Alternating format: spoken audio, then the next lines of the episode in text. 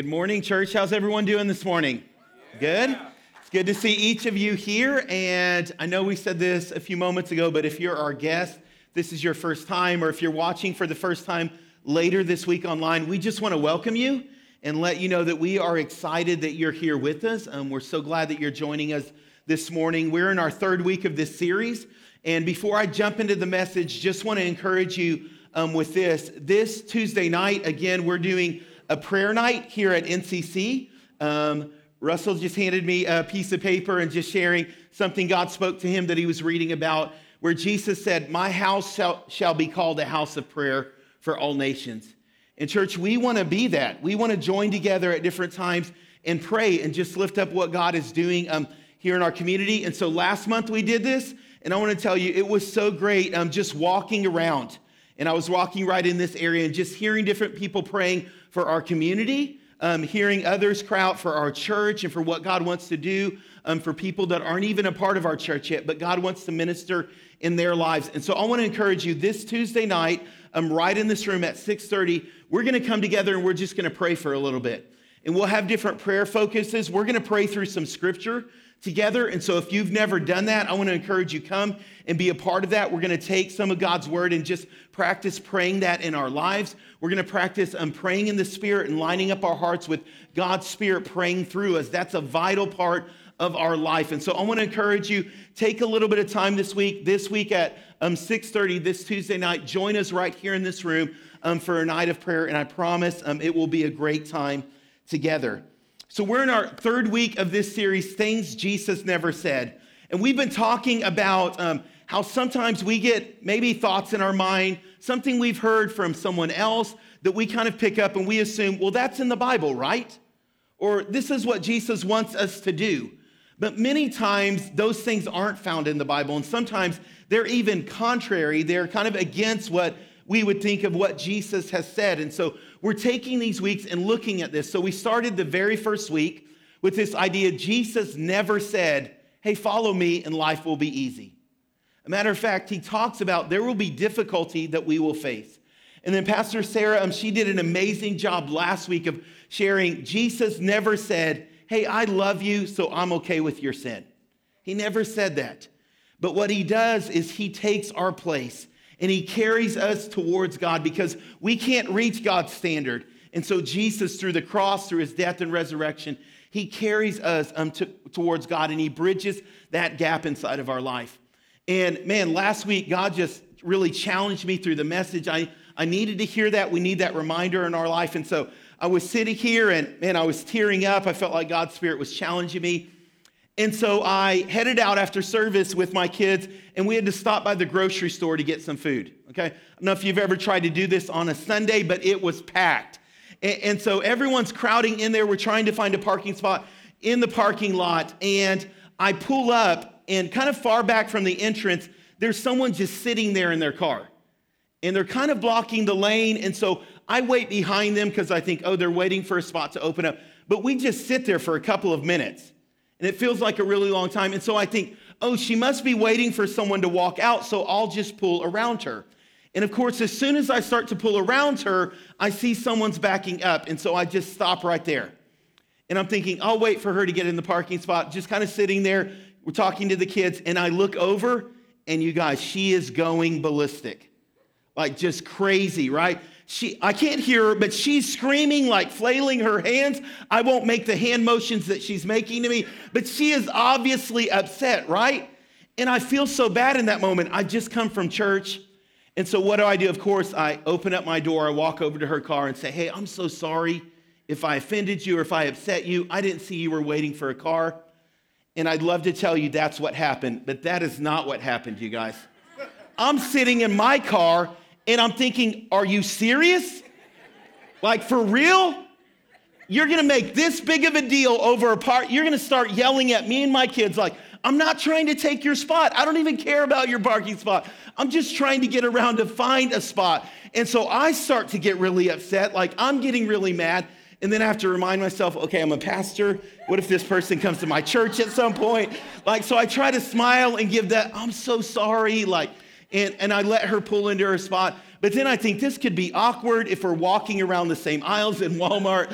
Like all of this is coming up. And I tell you all of this because what we're talking about today, it's so difficult. Because that's kind of our tendency at sometimes. That if someone wrongs us, or someone frustrates us, or someone, um, however you would say, like they get mad at us, we want to look for a way to get back at them. And Jesus never said that.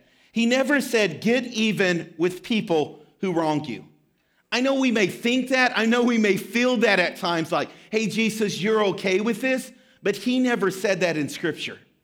And sometimes we carry that around of like, hey, I've got to look at a way to get even. It's in our nature, like it's our tendency that whenever we experience hurt, we want to somehow put that on another person. We want someone else to experience what we felt that frustration, whether it's physical pain, whatever that is. And maybe we would never verbalize that, but how many of us live like that? We live in moments, we carry things around with us wrongs that other people have committed against us. And we've got this tally mark, right? Like anytime we see that person, we think, yep, eventually you're going to get yours and it's going to come back on you. And yet, when we look at scripture, we don't see this. And as I was thinking about this, I was just reminded of a powerful quote by Martin Luther King Jr. when he said this Hate only begets hate, and violence begets violence. Toughness begets a greater toughness we must meet the force of hate with the power of love. And what he's talking about is what we're going to see Jesus says right here in the scripture of how do you respond when people mistreat you?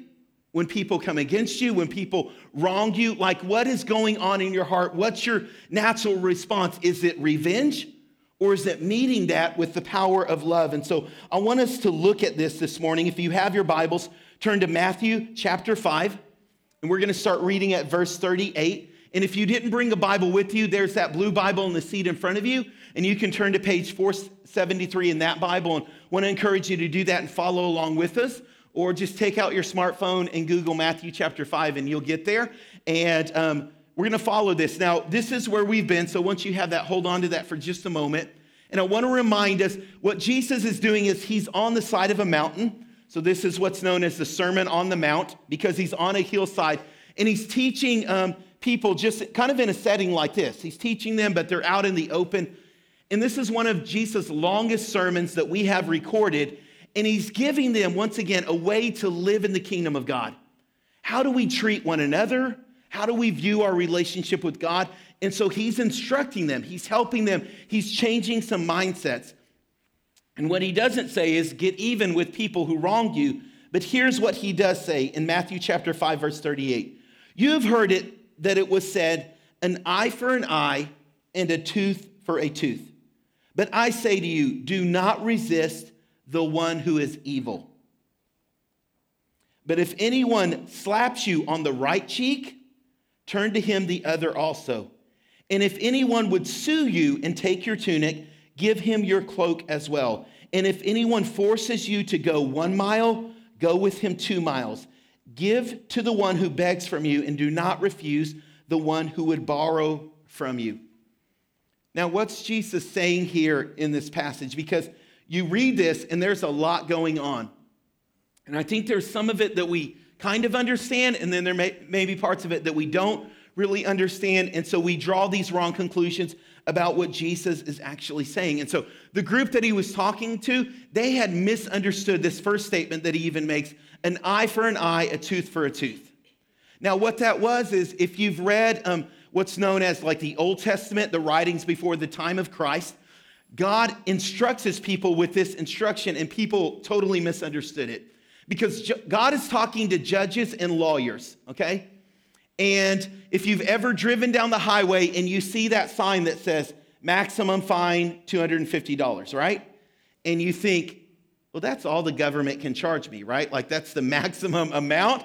And, is this worth this? That's kind of what God was doing, where He was saying, hey, if someone wrongs you, okay?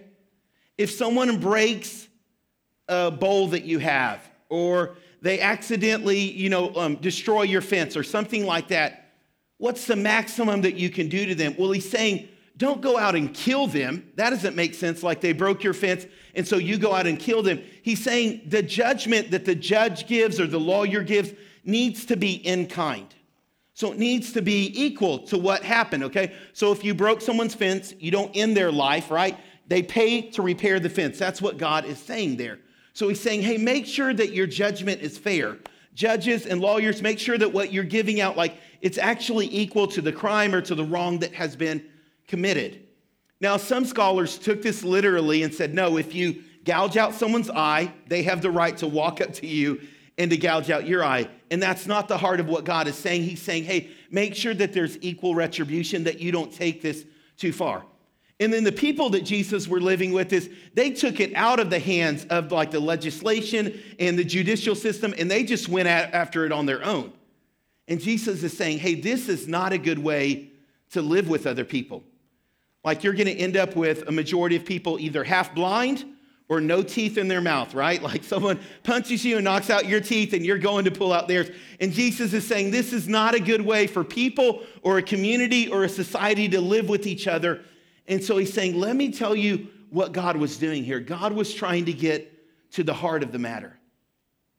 And so as Jesus begins to open up this teaching, he's saying, God was not telling you, hey, if someone wrongs you, get even with them, right? Or like if, if someone does something bad, then you have the right to go after them. No, it's not get even with the people that wronged you. What he's saying is, where is your heart at? And as people who understand God and who, people who are living as a light in the world around us, you're called to represent the love, the kindness, the forgiveness, the compassion of God. Is that what you're doing? Where is your heart at in this? And in case there was any confusion, he starts to give them examples. And so he says, Do not resist the one who is evil. And we may hear that, and that kind of rubs us the wrong way. We're like, Wait, Jesus, that isn't right.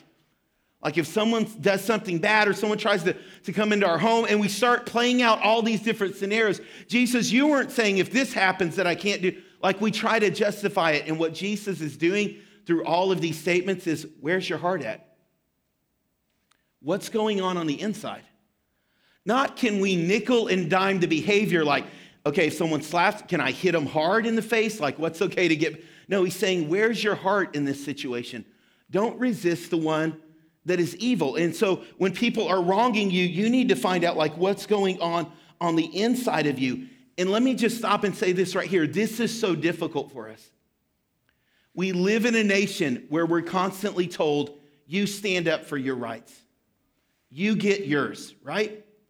Someone comes after you, like you make sure that, that no one walks on, you're no one's floor like all of these kind of statements, like we feel like that. Well, I have the right to do this. And can I just tell you something? As a follower of Christ, you've given up your rights. You have. You've surrendered your rights for what God wants for your life. And this is what Jesus is challenging these people with. Hey, if you're going to follow after God, it's not about just what I want or what I desire or what I think should happen. Is now I'm living in alignment with God. And God, how are you calling me to react in this situation? God, as a follower of you, what do I do in this moment? When someone does this to me, like, how do I respond? And if I am called to be a light in the world around me that does not know God and that doesn't understand who He is in His love, how do I respond in a way that best reflects who God is and what Jesus would do in this situation? And so that's what he's saying here is start to examine your heart. Don't resist the one who is evil. And so once again, he gives them this illustration. Matthew chapter 5. But if anyone slaps you on the right cheek, turn to him the other also. Now, before you get upset and say, wait, if someone comes after me physically, like I'm going to retaliate, you need to understand what Jesus was talking about here. Number one is this was not a physical kind of act of violence that he was talking about. This was a phrase that was used back then. So when I was in high school, some of you guys remember this, right? You would turn to the person next to you and you'd say, Why you dissing me? Right? Maybe some of you guys did that. And that was me telling my friends of, hey, stop insulting me. Like what you're saying is hurting my feelings. Like, stop doing that. I was in a store yesterday talking to these two people, and one of them looked at the other and said, Why are you coming at me? And I've heard my kids say this, and I'm not a teenager anymore, but I think that means that same thing of, hey, you're insulting me, or why are you trying to, to belittle me, or, or this doesn't, kind of that statement. And that's what that meant. If someone slaps you on the cheek, it wasn't talking about just a physical act, it was when someone insulted you, that's what you'd say, hey, that was a slap on the cheek, right? So this was a, a terminology that was used.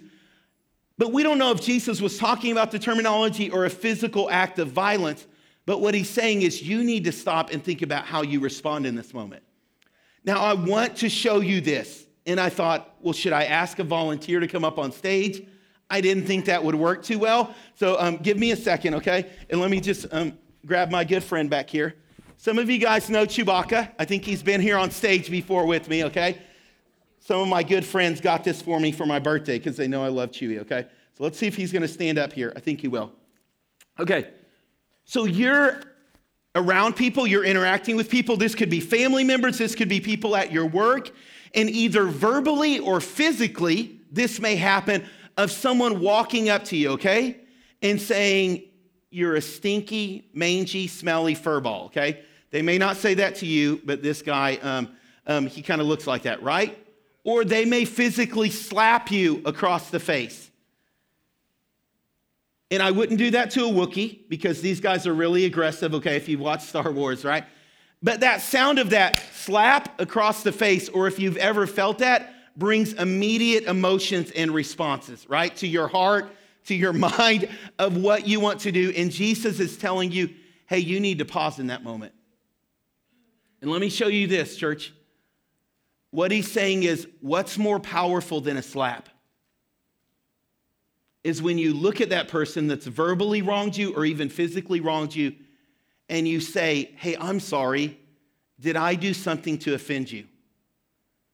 Because although that slap may physically take you back, I'm telling you, when you look someone in the face and say, I'm sorry, when they've hurt you, all of a sudden they don't know how to react.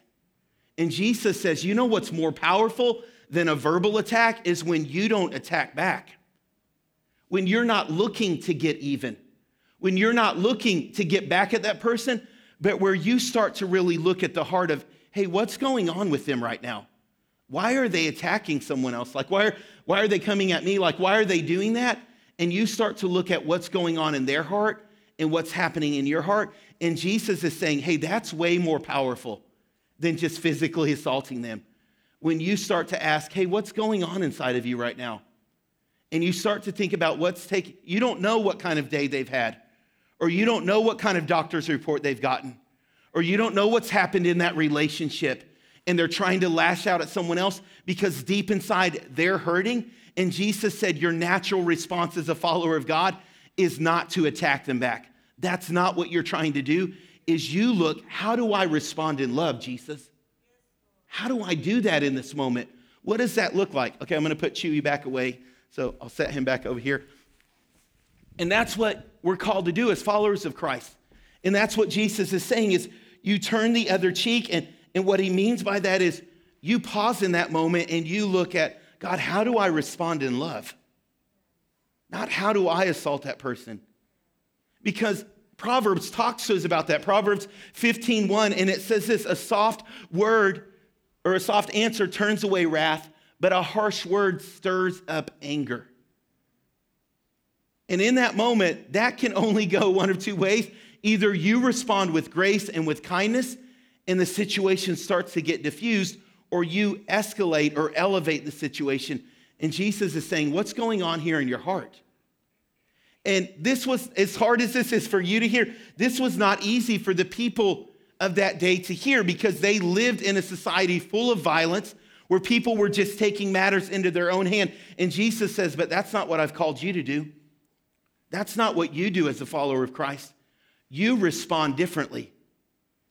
And so when you're in your workplace and someone begins to verbally assault you, your response is not to try to think, how do I make them feel stupid? Or how do I cut them down? Or how do I show everyone their faults? Your response is, God, how do I love them in this moment?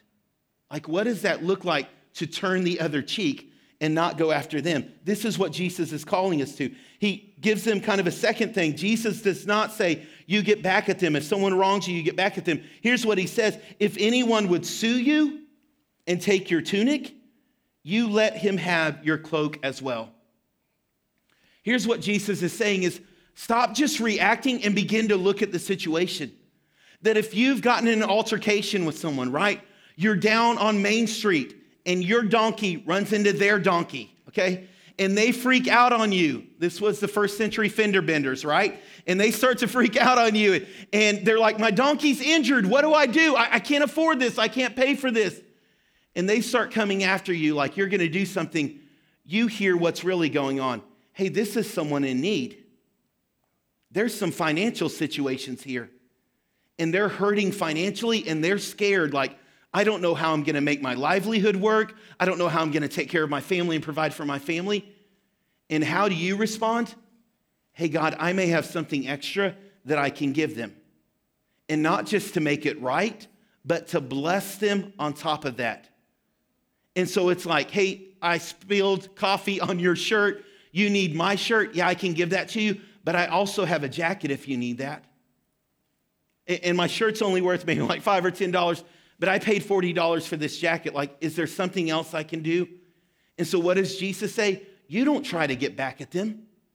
You don't try to hold on. You look at the situation, you respond differently. You see beyond the surface because you're a follower of Christ, and you start to hear wait, what's really going on? What are they really saying when they're saying, hey, I'm going to come? Of God, maybe there's a financial need there, God. Is there something else you're calling me to do?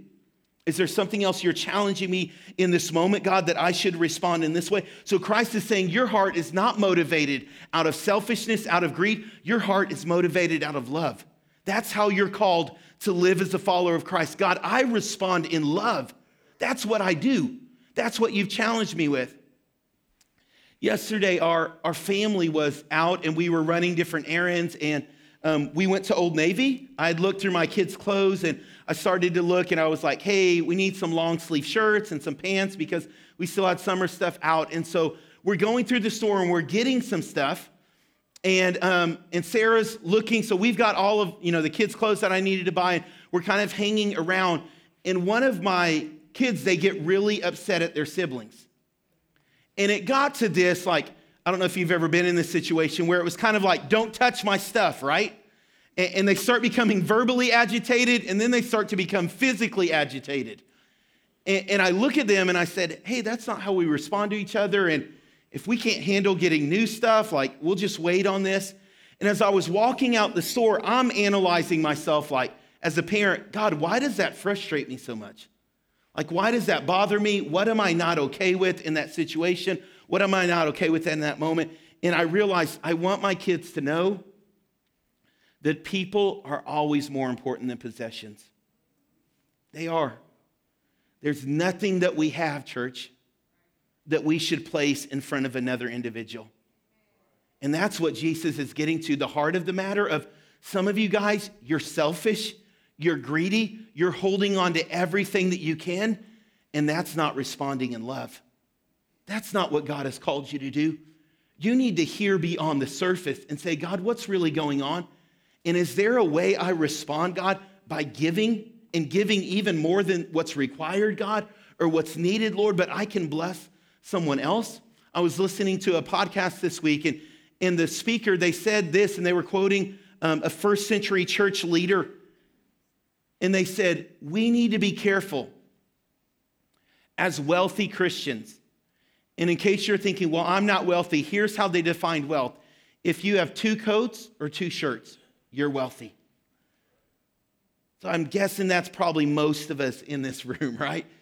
And he said, We've got to be careful as wealthy Christians that our possessions don't separate us from people, but they connect us to people. And then he made this statement, and I'm still trying to wrestle with it, but he said, Hey, if you're a wealthy Christian, you own two coats, and you see someone that's cold and in need, and you don't give them one of those coat, coats, you've stolen from them. Now, I don't know how you deal with that. And like I said, I'm still trying to wrestle through, like, what does that mean? But what he's saying is your possessions should not separate you from people, they should connect you.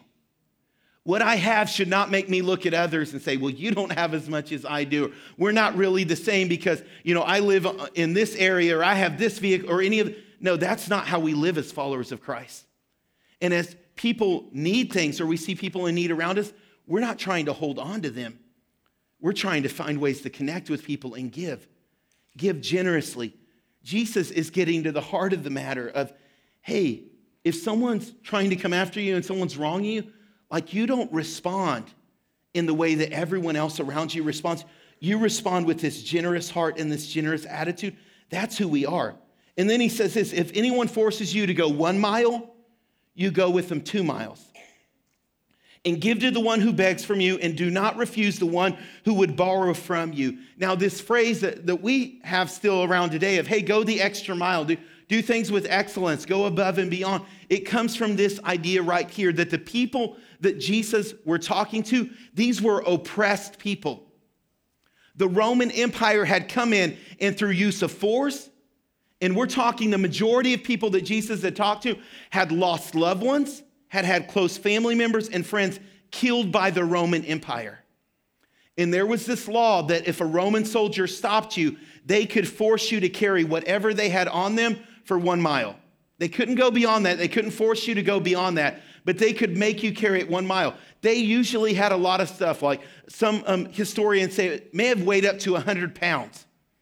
And you're carrying 100 pounds of equipment or weapons that you know was probably used to kill, to oppress you and family members and friends. And Jesus says, How do you respond to that? Like, what do you do when your enemy or when the person that's hurting other, like they come and they have the right to tell you, you got to go one mile. Well, Jesus says, You go two. And as he's looking at this, what he says is, You reclaim humanity in that moment. That this soldier, a lot of times were not Roman citizens, they were from a different country that Rome had conquered. They're away from their family, they're isolated, and they're in a scary place where they don't know what's going to happen around them. Their life is in danger at a lot of points throughout the day. And what does Jesus say? He says, You look at them and you say, Hey, I realize this may be difficult for you. Can I not serve you just by going one mile? But can I carry this for you two miles? Can I realize you're a person and you're hurting and you have fears and you're away from your family and all of that? You're a human being just like I am. And so in this moment, I choose to recognize your humanity and I'm here with you in this moment. And whatever burdens you're carrying, I want to help you carry those. See, Jesus says you respond differently. You don't take those and count out every single step of that mile and think, I wish I could take this sword and attack you with it because you've attacked people that I love. You look at them and you say, You're a human being. And I recognize your humanity. And I choose to respond different because of God's love that's inside of me. You guys, this is difficult. This is awkward. This is hard because, like I said at the beginning, everything inside of us wants to get even. We want to get back. We want to make people suffer when we've hurt or when we've experienced this pain. Now, let me say this Jesus is not saying it's wrong to have two coats. People have taken this passage and they've put all of these words in Jesus' mouth, like, hey, um, Christians should be pacifists. And there's whole groups of Christians that have said that, like, this is God saying, hey, we never use force or we never use violence. That's not what he's saying in this moment. What he's saying is, where is your heart at? However, you react to a situation, where is your heart at? What you're doing, is it out of love or is it out of revenge? Is it to hurt someone else? Or can you look in their eyes and see their humanity and say, hey, I'm here to help? I'm here to help. I'm here to serve in this situation. And as I was reading one of these commentaries, he said that he said, the most loving thing when you meet someone that's greedy may not be to give them your coat. That may only feed the greed in their heart. You may need to respond in love in a different way.